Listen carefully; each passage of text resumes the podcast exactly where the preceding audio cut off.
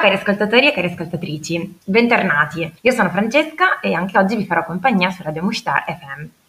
Ci siamo lasciati la scorsa settimana parlando di musica, di un trio Gypsy Jazz che appunto nasce e suona a Torino e oggi invece ci spostiamo a Venezia, un'altra città italiana, e parliamo di letteratura, di scrittura, in particolare di alcune autrici donne e facciamo questo percorso insieme alla professoressa Anna Toscano che ringrazio per aver accettato il mio invito. Grazie a te dell'invito e buongiorno a tutti. Per chi non la conoscesse, direi di ripercorrere un po' brevemente quella che è l'esperienza lavorativa della professoressa Anna Toscano. In realtà è appunto tante cose perché è insegnante, giornalista, poetessa e scrittrice. La sua esperienza può essere suddivisa, da quanto appunto ho potuto comprendere io, in due blocchi principali, che sono da una parte la didattica e dall'altra la scrittura. Partendo dalle basi, Anna è dottoressa di ricerca in scienze del linguaggio, vive a Venezia, dove insegna lingua italiana e l'italiano per il web presso l'Università Ca' Foscari di Venezia. La sua attività però con istituti universitari non finisce qui, infatti ha collaborato con università e istituti stranieri, ha insegnato anche didattica delle lingue moderne all'Università di Udine e ha svolto attività di formatrice in master e corsi di formazione. In aggiunta numerose sono appunto le pubblicazioni scientifiche e le partecipazioni a convegni. Quindi, soffermandoci su questa prima parte, direi che la tua carriera lavorativa è fatta di tanti mattoncini. Abbiamo la letteratura, la scrittura, la lettura, la lingua italiana e per questo volevo chiederti il motivo per cui hai scelto di, di dedicare la tua vita, la tua carriera appunto lavorativa a queste materie e ti guardo con, con molta ammirazione per questo perché nel tuo caso passione e lavoro si sono, eh, diciamo, si sono unite, no? sovrapposte, coincidono e penso che questa sia una bella conquista collegandomi a questa prima parte, quindi alla didattica, quali soddisfazioni ti dà insegnare all'università? Guarda, eh, è esattamente la tua interpretazione è, è, quella giusta, nel senso che a me è accaduto che alle superiori un insegnante di letteratura mi avesse cambiato la vita. Eh, si dice spesso di parlare di gratitudine verso i maestri, ecco questo è uno dei casi. Lei, eh, la mia insegnante in quinta superiore, fu la prima a parlarmi di eh, letteratura e nello specifico di Leopardi come di qualcosa che fa parte della vita, qualcosa che non riguarda altri ma riguarda noi. E io da lì eh, già leggevo molto, perché avevo una biblioteca in casa di mio padre molto fornita, però iniziai a leggere in maniera diversa, iniziai a capire che la letteratura parlava anche di me. E da allora la letteratura, soprattutto però la letteratura di autrici donne, è stata fondamentale nella mia ricerca. Io poi ho deciso di fare lettere, ero molto ostacolata dalla mia famiglia perché allora, come oggi, si diceva che con la facoltà di lettere non si lavora e non si lavorava. In realtà io mi sono abbastanza impuntata e ho portato a termine il mio percorso con una tesi in uh, poesia contemporanea, in letteratura moderna e contemporanea, una, una tesi su Silvio Bertolucci, il poeta, e da allora io ho seguito la passione della letteratura, ho sempre lavorato in un modo o nell'altro e come giustamente dici tu ho tenuto legato il filo della passione al lavoro, occupandomi di letteratura ma soprattutto anche di parola, ma anche di lingua, ma anche appunto di insegnamento di tutto questo, un po' questa, il riassunto di quello che è stato la motivazione del mio percorso. Tu mi chiedi della didattica, la didattica secondo me è, è importante quando qualcuno ha una passione vuole trasmettere la propria passione.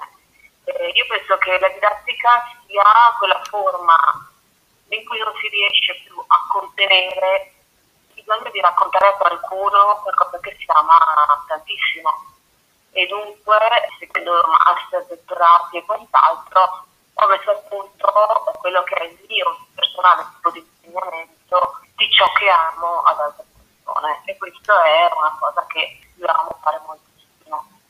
E penso che si veda quando un insegnante ha passione riesce a trasmetterla anche agli altri. Ma in particolare vorrei chiederle di un corso che tiene, che appunto si chiama Italiano per il Web.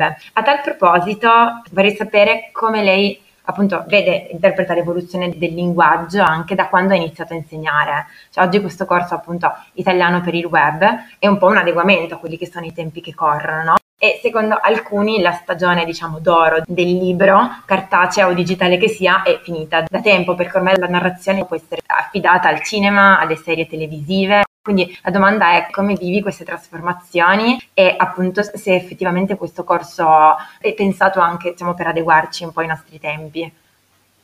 Ma secondo me non è tanto adeguarci, ma quanto capire alcune funzionalità che cambiano. La letteratura, la scrittura, la scrittura cartacea cambia anche, cioè voglio dire la lingua cambia, la scrittura cambia, ma soprattutto il mezzo cambia la lingua e se il web usa ovviamente il computer, il digitale, l'internet, la lingua va cambiata. Io trovo interessante studiare eh, le varie tipologie e anche insegnarle la scrittura accademica, la scrittura professionale, la scrittura per il web, la scrittura creativa. Hanno tutte delle forme e anche dei contenuti molto diversi. Secondo me quello che è più interessante oggi è capire discindere queste varie tipologie perché le persone sono abituate tutte a scrivere uguale nella propria maniera a seconda uh, dell'obiettivo. La grande difficoltà della scrittura professionale o anche della scrittura accademica è questo, abbiamo una scrittura performata in testa spesso. Noi italiani abbiamo una scrittura accademica che arriva dalla scuola. Dobbiamo capire che la scrittura cambia a seconda del mezzo e a seconda dell'utilizzo e questo è un po' quello che io faccio in questi corsi,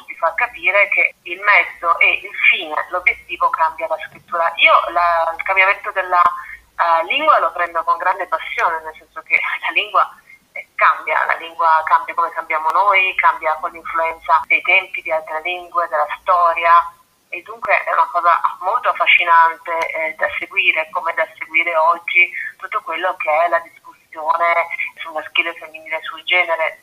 È una cosa molto appassionante per me.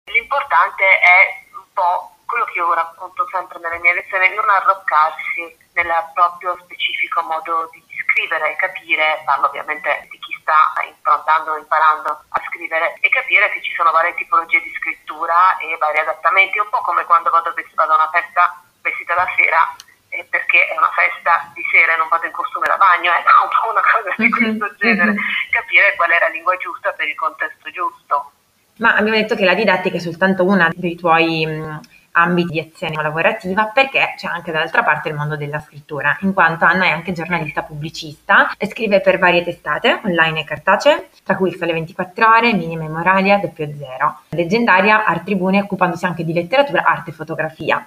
Inoltre insegna in alcune scuole di scrittura in tutta Italia e ha collaborato come editor con case editrici. Volevo chiederti una piccola domanda sulla fotografia, cioè che tipo di fotografia preferisci, e poi invece sulla scrittura, quando hai iniziato e perché hai sentito il bisogno di scrivere, quali sono le tue fonti di ispirazioni, appunto, di cui ti servi quando scrivi. Guarda, per la fotografia eh, sono un po' un dinosauro, nel senso che io ho lavorato tantissimo con la fotografia, cioè lavorando, nel senso vivendo, commercializzando quello che facevo, fino a quando si lavorava moltissimo con il rullino facevo mostre, vendevo negativi per locandine, cartoline, copertine di libri. Poi con l'avvento del digitale mi sono un po' stancata, ma ehm, nel senso che non sono più riuscita a uh, ritrovarmi in quello che facevo. Lavoro con il digitale ovviamente perché spesso mando articoli corredati da foto e ovviamente con i tempi che corrono la foto la devo fare in digitale, non posso pensare di fare un rullino, stamparlo, i tempi non ci stanno. Mi piacciono le foto che faccio in digitale, ma penso che sia un'altra cosa. Se ti interessa poi te lo racconto, però è, una, è un, po', un po' lunga. Trovo molta più soddisfazione, molta più passione, molto più pensiero nel lavorare con le macchine analogiche a rullino, stampare i rullini, svilupparli, stamparli, eccetera. Questo è un percorso che io amo moltissimo, solo che riesco adesso a seguirlo molto meno perché il tempo è quello che è non ho più la camera oscura, dunque è una cosa che un po' ho messo da parte, però è un po' per me la fotografia con rullino un po' come una lenta e tranquilla partita a tennis dove stai attento a quello che fai, come metti la racchetta, come fai i colpi, come fai il servizio. Un po' la fotografia digitale la vedo un po' più come una partita squash, molto rapida, molto immediata e dove il pensiero viene dopo aver scattato. Dunque la lascio, la amo un po' meno, ecco, questo tipo di fotografia. Dunque la scrittura la trovo un po', adesso che tu mi ci fai pensare con queste domande, un po' anche nella fase didattica, nel senso che dove non arrivo a, a raccontare a degli studenti o degli utenti le storie che voglio raccontare, che le storie che voglio raccontare partono dalla storia di come è nato il passaterremoto alla scrittura di Agota Christoph, a quello che vuoi, e lo faccio scrivendo. Dunque i miei articoli spesso, eh, soprattutto quelli di questi ultimi anni per leggendaria, tra l'altro rivista che amo moltissimo, che si parla di cultura femminile e eh, minime morali e doppio zero, spesso sono incentrati su grandi scrittrici, scrittrici che io reputo grandi e, eh, e un po' racconto la loro storia, per cui proseguo non a voce ma eh, scrivendo la mia attività di narrazione di storie di altri. Adesso mi faccio una domanda da sola, così eh, coinvolgo i miei radioascoltatori dicendo perché ho scelto di invitare oggi Anna Toscana, così ci addentriamo un po' in quelli che sono i suoi lavori. Oltre infatti al tuo lavoro con la lingua italiana, Anna, tu eh, sei molto appassionata appunto di scrittura di alcune grandi scrittrici come Goliarda Sapienza, Magda Szabò, abbiamo detto, e quindi analizzi, approfondisci e metti in relazione sì, la scrittura di, di queste scrittrici, tra le quali alcune ungheresi anche sono sensibile perché, come i miei radioascoltatori sanno, sono in Ungheria, sto vivendo questa esperienza di volontariato europeo in questa radio internazionale e eh, tra l'altro sto leggendo un libro di Magda Zabò che è La ballata di Isa e ho, ho letto di recente tuoi, alcuni tuoi articoli su Christoph Zabò, Eller, ehm, eccetera, eccetera, su doppio zero, come tu ricordavi. A tal proposito, perché queste scrittrici, hai detto che scrivi tendenzialmente di donne scrittrici, no? quindi diciamo la tua linea tende al femminismo da questo punto di vista. Quali sono appunto quelle che ami di più? Se vuoi fare tu una comparazione, ti lascio spazio, poi eventualmente ti faccio delle domande un po' più specifiche. Sì. Allora, eh, queste scrittrici nascono ovviamente, come abbiamo detto all'inizio, dalla passione, cioè inizio a leggerle, mi appassiono e le devo studiare tutte, cioè leggere tutto quello che hanno scritto, capire chi sono, cosa fanno la loro vita. Preferisco queste scrittrici per una questione di fatica, nel senso che sono consapevole di quanto molte di loro, parliamo di Goliarda Sapienza, di Janet Frame, che adesso Janet Frame viene eh, ripubblicata pochissimo, Goliarda Sapienza ha fatto una fatica, ovviamente è stata pubblicata da Morta, Fabrizio Ramondino che non viene più pubblicata, Edith Brooke, eccetera, un sacco di autrici che sono consapevole del fatto che hanno fatto una fatica terribile per essere pubblicate oppure sono state pubblicate una volta morte e, e, questo legato alla passione che ho per la loro scrittura mi sembra un po' di rendere loro giustizia cioè bisogna parlarne perché sono delle grandi autrici e hanno sofferto maggiormente la fatica di essere lette per cui leggiamole. E alcune di loro, eh, beh, tutte loro in realtà, nonostante i paesi di origine, mi appassionano soprattutto sulla questione identitaria. Agatha Christoph è sempre stata una mia passione perché una volta che una persona legge la trilogia della città di Campa non può non domandarsi da dove arrivi l'autrice di un libro di questo tipo, cioè quale sia la storia che conduca a ciò eh, ma anche Magda Sabo, tutto quello che riguarda l'identità soprattutto nei suoi libri più autobiografici, quelli orari pubblicati da Anfora Editrice, sorge la stessa identica domanda. Lo stesso studiando e lavorando sulle opere di Agnes Heller. Insomma, tutte queste autrici io um, le trovo molto interessanti interessanti per quanto riguarda una questione dell'identità, di come le loro opere siano molto il frutto di una storia personale di vite spezzate, di identità spezzate e di autrici che hanno cercato in un modo o nell'altro, ognuna in maniera propria, di sopravvivere e di ricostruirsi attraverso la scrittura. Christoph, soprattutto nelle poesie uscite postume, che ha sempre narrato di voler, detto nelle interviste, di voler scrivere di chi non ce l'ha fatta, cioè di chi come lei ha dovuto lasciare paese, lingua madre, famiglia, affetti e tutto, di chi come lei però si è suicidato, non è riuscito a integrarsi, non è riuscito a sopravvivere alla storia con la S maiuscola e alla storia con la S minuscola e di come la scrittura le abbia permesso di parlare di tutti, molte di queste persone e delle vicende di persone che hanno dovuto fermarsi e ricostruire la propria identità in un altro paese, in un'altra vita.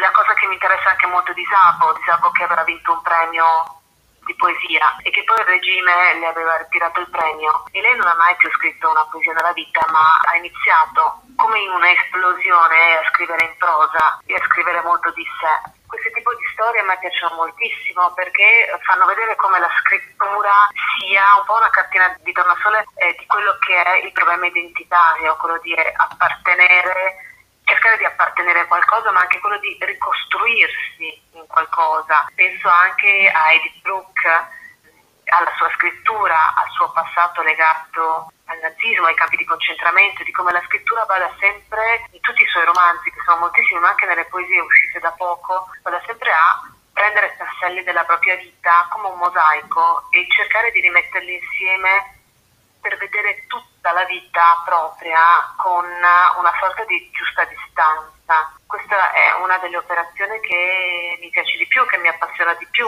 di come faccio una citazione da Janet Frame, di come alcune di queste autrici abbiano preso, si siano aggrappate al bordo della vita con le dita, con i polpastrelli e abbiano capito che l'unico modo per riuscire a sopravvivere fosse scrivere. Assolutamente sì, quindi non so se hai risposto alla tua sì, domanda. Sì, sì, assolutamente, super interessante. Sì, sì, sì, sì, sì. Diciamo che questi sono il tema dell'autobiografia, del quotidiano del passato, dell'infanzia, delle guerre, delle difficoltà, sono tutti temi che attraversano trasversalmente queste scrittrici del Novecento. Pensi che queste scrittrici abbiano, cioè siano partite da esperienze reali, autobiografiche per appunto scrivere. Quindi se c'è effettivamente se c'è stata una, un'influenza, sì. un'influenza, reciproca tra vita e letteratura per queste scrittrici, ma tu mi hai risposto eh, ecco di sì. E quindi quello che mi è piaciuto, che appunto hai, hai raccontato tu, è come se lo scrivere fosse un po' un, un rinascere, no? un momento di un nuovo inizio per la propria vita e ehm, appunto questo è molto evidente anche in Zabocon come tu raccontavi e ho letto anche nel tuo articolo che appunto ha abbandonato la poesia, è tornata alla scrittura in prosa e nei primi anni del 50 si sentiva un po' reclusa, esiliata nel, nel, suo stesso paese, quindi immagino comunque la, il senso di disagio. E eh, appunto un modo per costruirsi è stato questo romanzo che è a fresco, se non sbaglio, comunque appunto parla di una famiglia che si riunisce per un funerale, quindi questi fatti diciamo sono un po' quello che è il percorso delle autrici nelle loro opere. E in particolare in eh, Magda Zabo volevo eh, chiederti le figure femminili che sono presenti e in particolare nel libro che sto leggendo anch'io, La ballata di Isa, c'è questo rapporto appunto complesso, conflittuale un po' tra, tra le donne, cioè tra la, tra la figlia e la mamma e volevo chiederti se è una costante, cioè queste figure femminili per queste autrici. Guarda, eh, sì, nel senso che se io parto da Gogliarda Sapienza, l'arte della gioia, la, il personaggio, anzi la personaggia modesta è il personaggio più grande della letteratura italiana, personaggio donna più grande nella letteratura italiana del Novecento, ma in tutti questi autrici non è una costante, ma diciamo che è un continuo ritorno. Su Sabo sono perfettamente d'accordo con te, se penso anche La Porta, l'altra Esser, anche l'altra Esser è un romanzo che si incentra su non dico una invidia tra due donne, ma su un continuo parallelo. Ecco, questo io lo trovo molto interessante, Sabo, nel senso che è un continuo parallelo tra figure femminili, perché poi alla fine il confronto, il confronto secondo me non il confronto in senso di guardare quella che che l'altra ha, che noi non abbiamo, ma il confronto che fa crescere, un confronto ecco, dialettico, ma anche didattico, se vuoi, tra due donne passa attraverso il guardarsi e il parlarsi, per cui in molti dei libri di Sapo io trovo esattamente questo, anche nei libri come Abigail, Abigail adesso non ricordo, dove parla di figure adolescenziali e dove c'è una personaggia, una ragazza giovane che percorre una storia piuttosto dolorosa con le altre amiche del collegio, è un continuo guardarsi per imparare e crescere. Eh, non so se sia una costante in tutte loro, se penso a Christoph le figure femminili sono più in secondo piano, sono meno, ecco, sono meno, sono meno numerose ma ugualmente potenti dei personaggi maschili che comunque sono quasi tutti protagonisti eh, nei suoi romanzi. E penso anche eh, che sto lavorando ora a parte Jumbo su mm, Janet Winterson per ovvi motivi, tutte le personaggi sono donne e il confronto spesso, come dici tu anche nel libro di Isabo, è solo un confronto tra madre e figlia, d'altronde è un confronto dal quale se la letteratura di queste scrittrici ha una base di riflessione, non di spunto, di riflessione autobiografica, non può prescindere il rapporto tra madre e figlia. Quindi oltre diciamo, alle, figure femminili, come tu hai ricordato anche prima, c'è il concetto di identità che è molto importante. E mi piacerebbe collegarmi perché è un tema che sento anch'io, cioè a cui sono molto sensibile anch'io, in particolare per in questo momento storico, per l'esperienza che sto vivendo, perché non so se l'identità sia qualcosa che abbiamo per natura o qualcosa diciamo che acquisiamo, come dire, un riconoscimento che la società ci dà. E oltre a questo il fatto che l'identità non è singola, no? È multipla a molti livelli. Io posso sentirmi italiana, posso sentirmi europea, no? E comunque un'identità non esclude l'altra un'altra. E mi collego al concetto di identità anche con il concetto di inclusione, perché tu scrivi, in un tuo sito riporto un pezzettino, Ogni personaggio nella trilogia della città di K, come ogni personaggio degli altri libri di Agatha Christoph, rispecchia la realtà del rifugiato che deve lasciare la propria città, il proprio paese, la propria identità, la propria lingua e gli effetti per cercare salvezza. E se leggo queste righe, appunto, mi viene in mente anche la figura di Ursula Irishman, anche ebrea, berlinese, eccetera, che contribuì a, a diffondere il contenuto del manifesto di, di Ventotene. Però anche lei, diciamo, cittadina del mondo, non si sentiva a casa, tra virgolette, da nessuna parte. Quindi volevo un po' chiederti appunto il concetto di identità con, collegato a, a, al sentirsi rifugiato, ma in senso più ampio, non sentirsi incluso forse. Sì, eh, c'era quella bellissima citazione che adesso a memoria non mi viene, probabilmente non mi viene corretta, di Giulia Cristeva, origine bulgara, che comunque ha avuto esiliata anche lei la stessa più o meno percorso tribolato e doloroso di tutte che diceva ho più identità, non so in cosa riconoscermi. La stessa Agnes Heller aveva scritto, eh, riportato, eh, qualcuno ha riportato un suo discorso in cui dice sono ungherese, sono ebrea, sono americana, sono filosofa, sono beata di identità, più o meno a spanne era la citazione.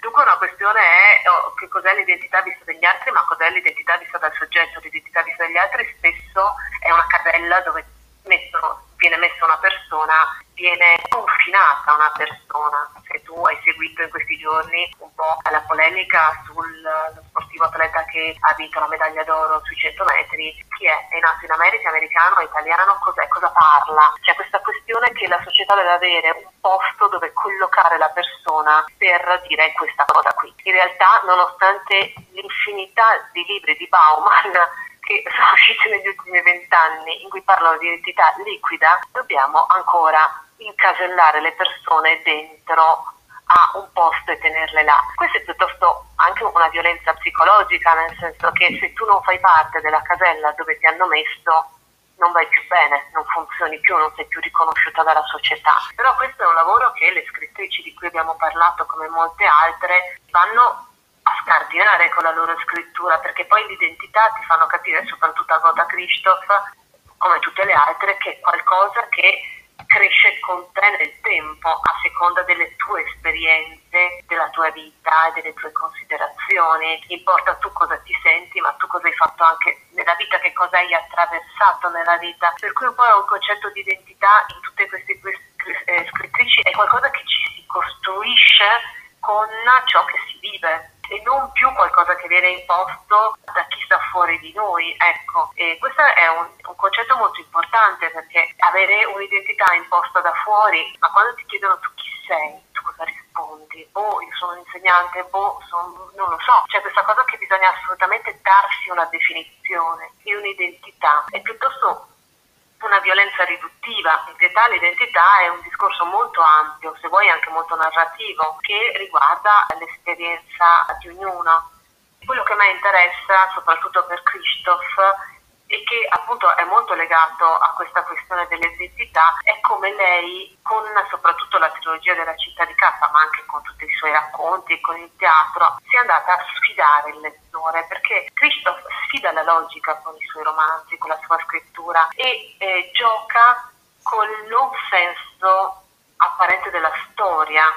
Nella sua scrittura è come se continuasse a sfidare il lettore mettendo anche dei dettagli che possono sembrare degli errori rispetto alla narrazione, cioè mette dei personaggi che prima erano, la trilogia di K la conosciamo nei tre libri, le storie non tornano mai, il filologico non torna mai. E questo è geniale perché questo sta a dirci come è inutile che stiamo a incasellare Klaus o Lucas i personaggi in chi sono, sono fratelli, sono suicidi, sono gemelli, esistono. No, perché, perché poi l'identità alla fine è quello che ognuno di sé costruisce nella propria storia, non quello che noi diamo obbligatoriamente agli altri.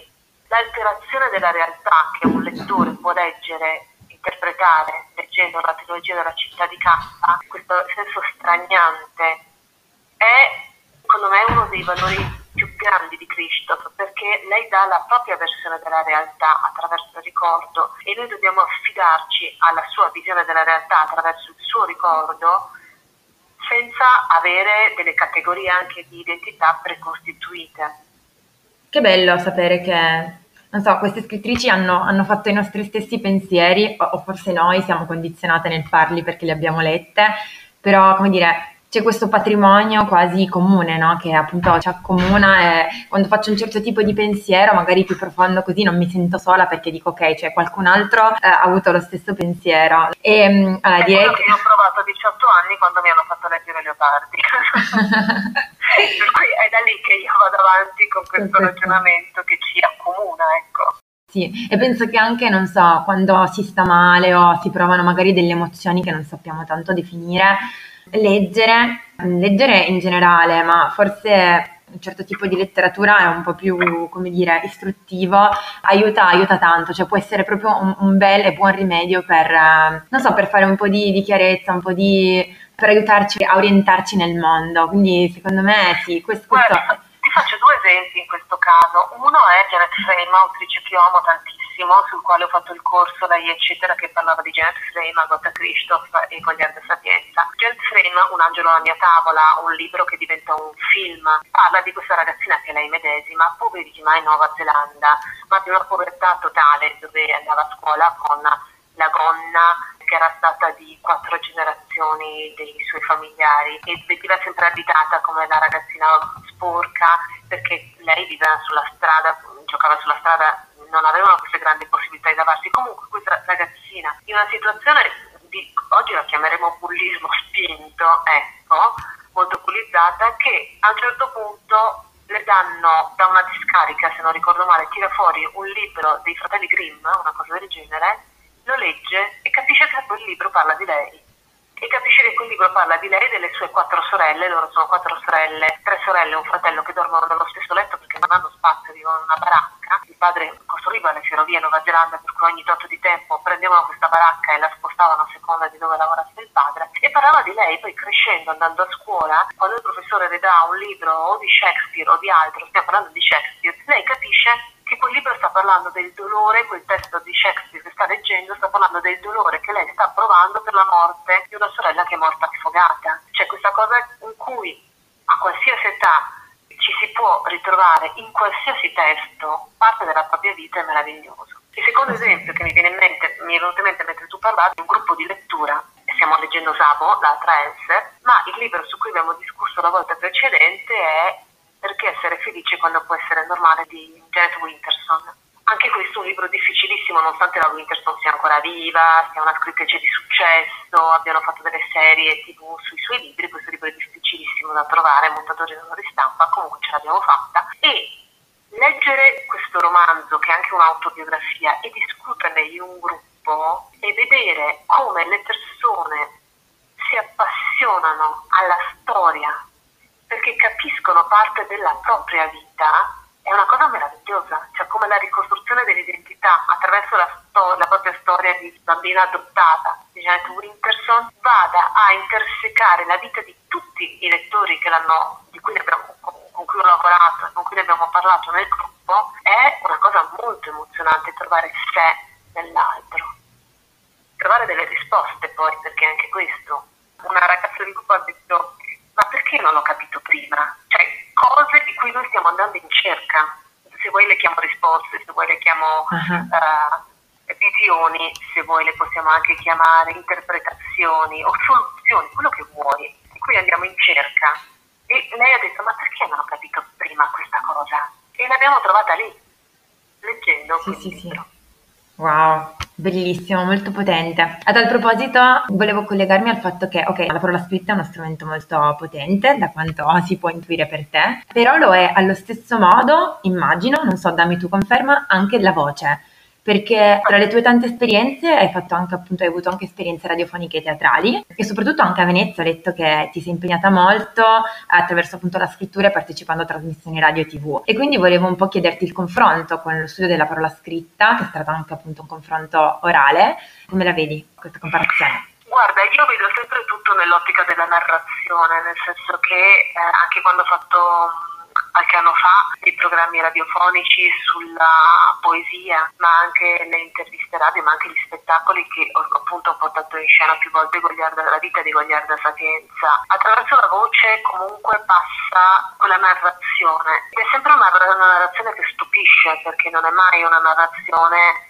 uguale alla precedente, non, un, non, è teatro, è raccontare qualcosa spontaneamente, per cui ogni volta eh, la cosa molto potente è vedere come mentre si parla la parola che può sembrare sbagliata perché non è quella che è stata usata la volta precedente, comunque apra e comunque non è casuale e apra comunque un altro tipo di discorso. Ecco, la fatica è quella che sto facendo in questo momento di cercare di far passare un messaggio, far passare una passione, raccontare una passione, spesso scivola usando la voce e l'immediatezza della voce nella parola che non pensavi che avresti usato, che però poi pensandoci è quella che comunque apre, può aprire ad altri mondi ed è molto interessante questo.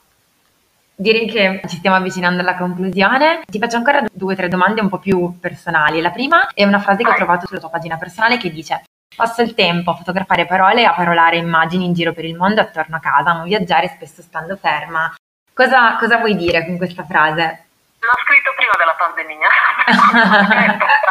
una soluzione a un problema pandemico. Eh, questo vuol dire che ehm, quando io scrivo, eh, scrivo poesia soprattutto al di là del giornalismo, quando io scrivo fotografo, faccio lo stesso un percorso molto simile. Quando io dico che scrivo come se fotografassi o fotografo come se scrivessi, è un po' la ricerca di una istantanea del quotidiano che io faccio con una certa passione qui dove sono o in un altro luogo. Questa è un po' una scuola ghirriana, per anni ho amato e studiato e sto ancora studiando Luigi Ghirri che era un fotografo meraviglioso, il quale sosteneva che per fare, sosteneva nella teoria ma anche basta vedere le sue fotografie, stiamo parlando degli anni Ottanta, una fotografia strepitosa non serviva prendere, all'epoca non esistevano i voli low cost, un aereo e andare in un posto sperduto, esotico e fare una foto strepitosa. Bastava girare attorno a casa fo- o dentro casa e fotografare, cioè quello che importava non è cosa stai fotografando ma come lo guardi. Ecco, la frase che tu hai letto si riferisce molto a questo.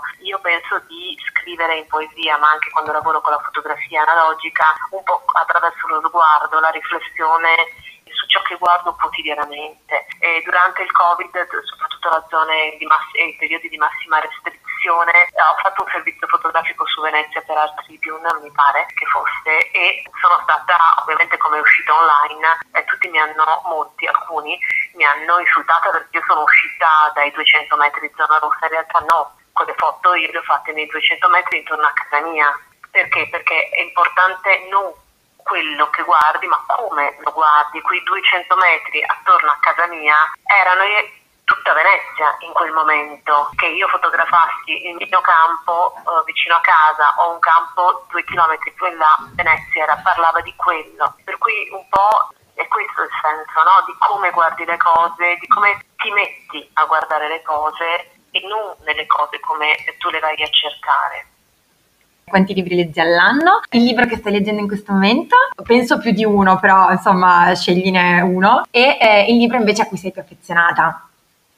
Se ce n'è uno. Allora vado dall'ultimo, il libro a cui sono più affezionata, che per me è più importante, è difficile però ovviamente è L'arte della gioia di Sapienza.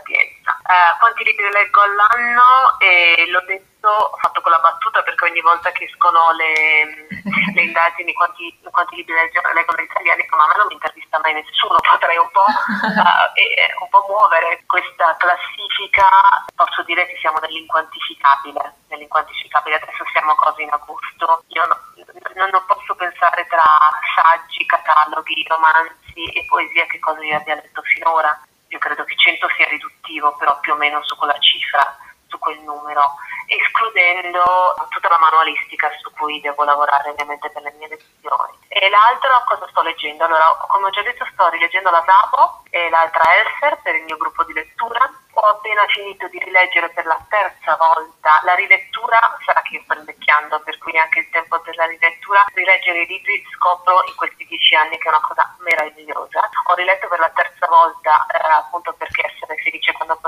normale di Janet Winterson. Ho appena finito di leggere, sulle quali ho scritto anche un pezzo, un, um, delle poesie di Piero Pezzo, un'altra autrice che è scomparsa dall'editoria da vent'anni e che adesso sta per essere ripubblicata. E ho letto ieri, finito ieri in treno, un libro uh, molto bello, un catalogo su Genova 1960-1970 sull'opera fotografica di Lisetta Carmi, con dei testi di saggi meravigliosi e anche un catalogo di Marsilio sempre su Lisetta Carmi appena finito di leggere. Adesso inizierò a leggere, ce l'ho qui, eh, Giovanna Calvenzi, Le cinque vite di Lisetta Carmi, che è una fotografa che io amo moltissimo. Probabilmente in altri comodini ci sono altri libri, ma questo è quello su cui sto uh, lavorando ora. Io veramente, Anna, ti ringrazio molto, moltissimo. Spero ti abbia fatto piacere chiacchierare con me. Spero che anche ai miei radioascoltatori sia piaciuta questa intervista. E um, ti auguro buon lavoro e ti ringrazio ancora tanto. È stato un piacere per me ri- ri- rivolare su tutti questi argomenti. Grazie. Grazie.